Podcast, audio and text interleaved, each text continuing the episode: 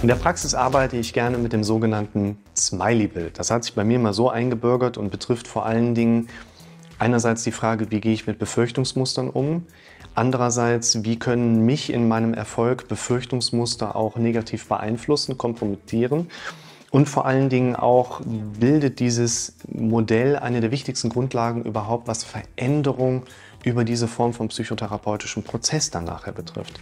Es geht darum, dass jemand, zum Beispiel ein Student, für sich mitbekommt, der hat Angst, dass die Klausur, die er gerade im Begriff ist, da in vielleicht ein, zwei, drei, vier Wochen oder Monaten zu schreiben, vielleicht schief gehen könnte. Das ist ja eine Befürchtung, die ist ihm heute da, aber ja in die Zukunft projiziert ist aber ja trotzdem im Heute ein negatives Gefühl dann auch irgendwo zurücklässt.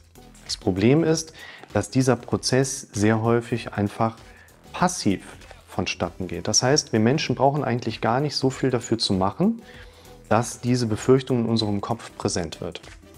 Das Problematische an der Situation ist auch, dass wenn jetzt jemand nichts in der Zwischenzeit an dieser Befürchtungsebene verändert, das heißt, er versucht dann unter diesen negativen Emotionen für die Klausur zu lernen, kann es halt relativ schnell passieren, dass unter diesem Setting der Kopf nur ganz schwer bis gar nicht diese Information abspeichert und es kommt dann zu einer self-fulfilling prophecy, eine sich selbst erfüllende Prophezeiung.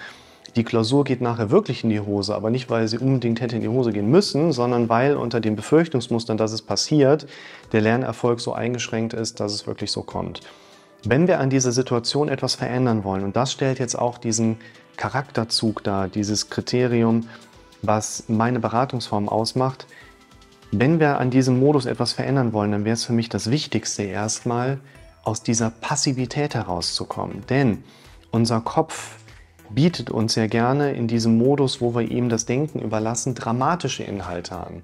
Du darfst dir das so vorstellen, dass du vor allen Dingen in Form von Bildern und auditiven Gesprächsinhalten denkst. Und du kannst halt entweder weiterhin passiver Zuschauer, Zuhörer deiner Gedanken sein, deines Kopfkinos sein, oder fängst an, aktiv in diesen Prozess einzugreifen. Also quasi in die Interaktion damit auch zu gehen. Das Erste, was wir verändern dürfen, ist vor allen Dingen aktiv zu werden, das sieht besser aus.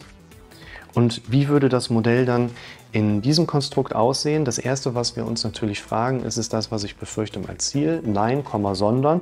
Und dann möchten wir eine Herleitung haben, ich will die Klausur schaffen. Ich will mich sehen, wie ich in die Klausur reingehe, wie ich vor der Prüferin stehe, wie ich in dieser mündlichen Prüfung mit tollen Prüfern zu tun habe, wie ich in dieser schriftlichen Prüfung gute Aufgaben bekomme, die ich beantworten kann.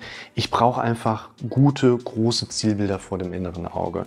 Und wenn wir diesen Prozess von oben einmal so runterspiegeln, dann werden wir genauso auch zu der Aussage kommen, dass auch in einem solchen Moment vielleicht eine self-fulfilling prophecy dazu führen kann, dass einfach der Lernerfolg viel größer sein wird und mein gewünschtes Ergebnis eintritt. Mindestens mal erreiche ich aber über eine solche Herangehensweise, dass es mir in meiner Situation einfach besser geht und ich mich mit den Befürchtungsmustern, die hochgekommen sind, besser auch auseinandersetzen kann.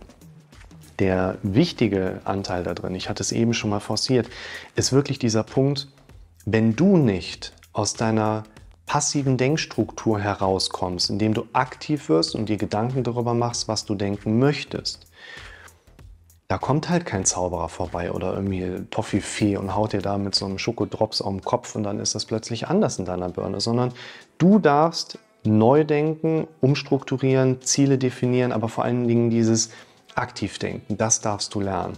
Du kannst es im Prinzip so nehmen, denk doch, was du willst.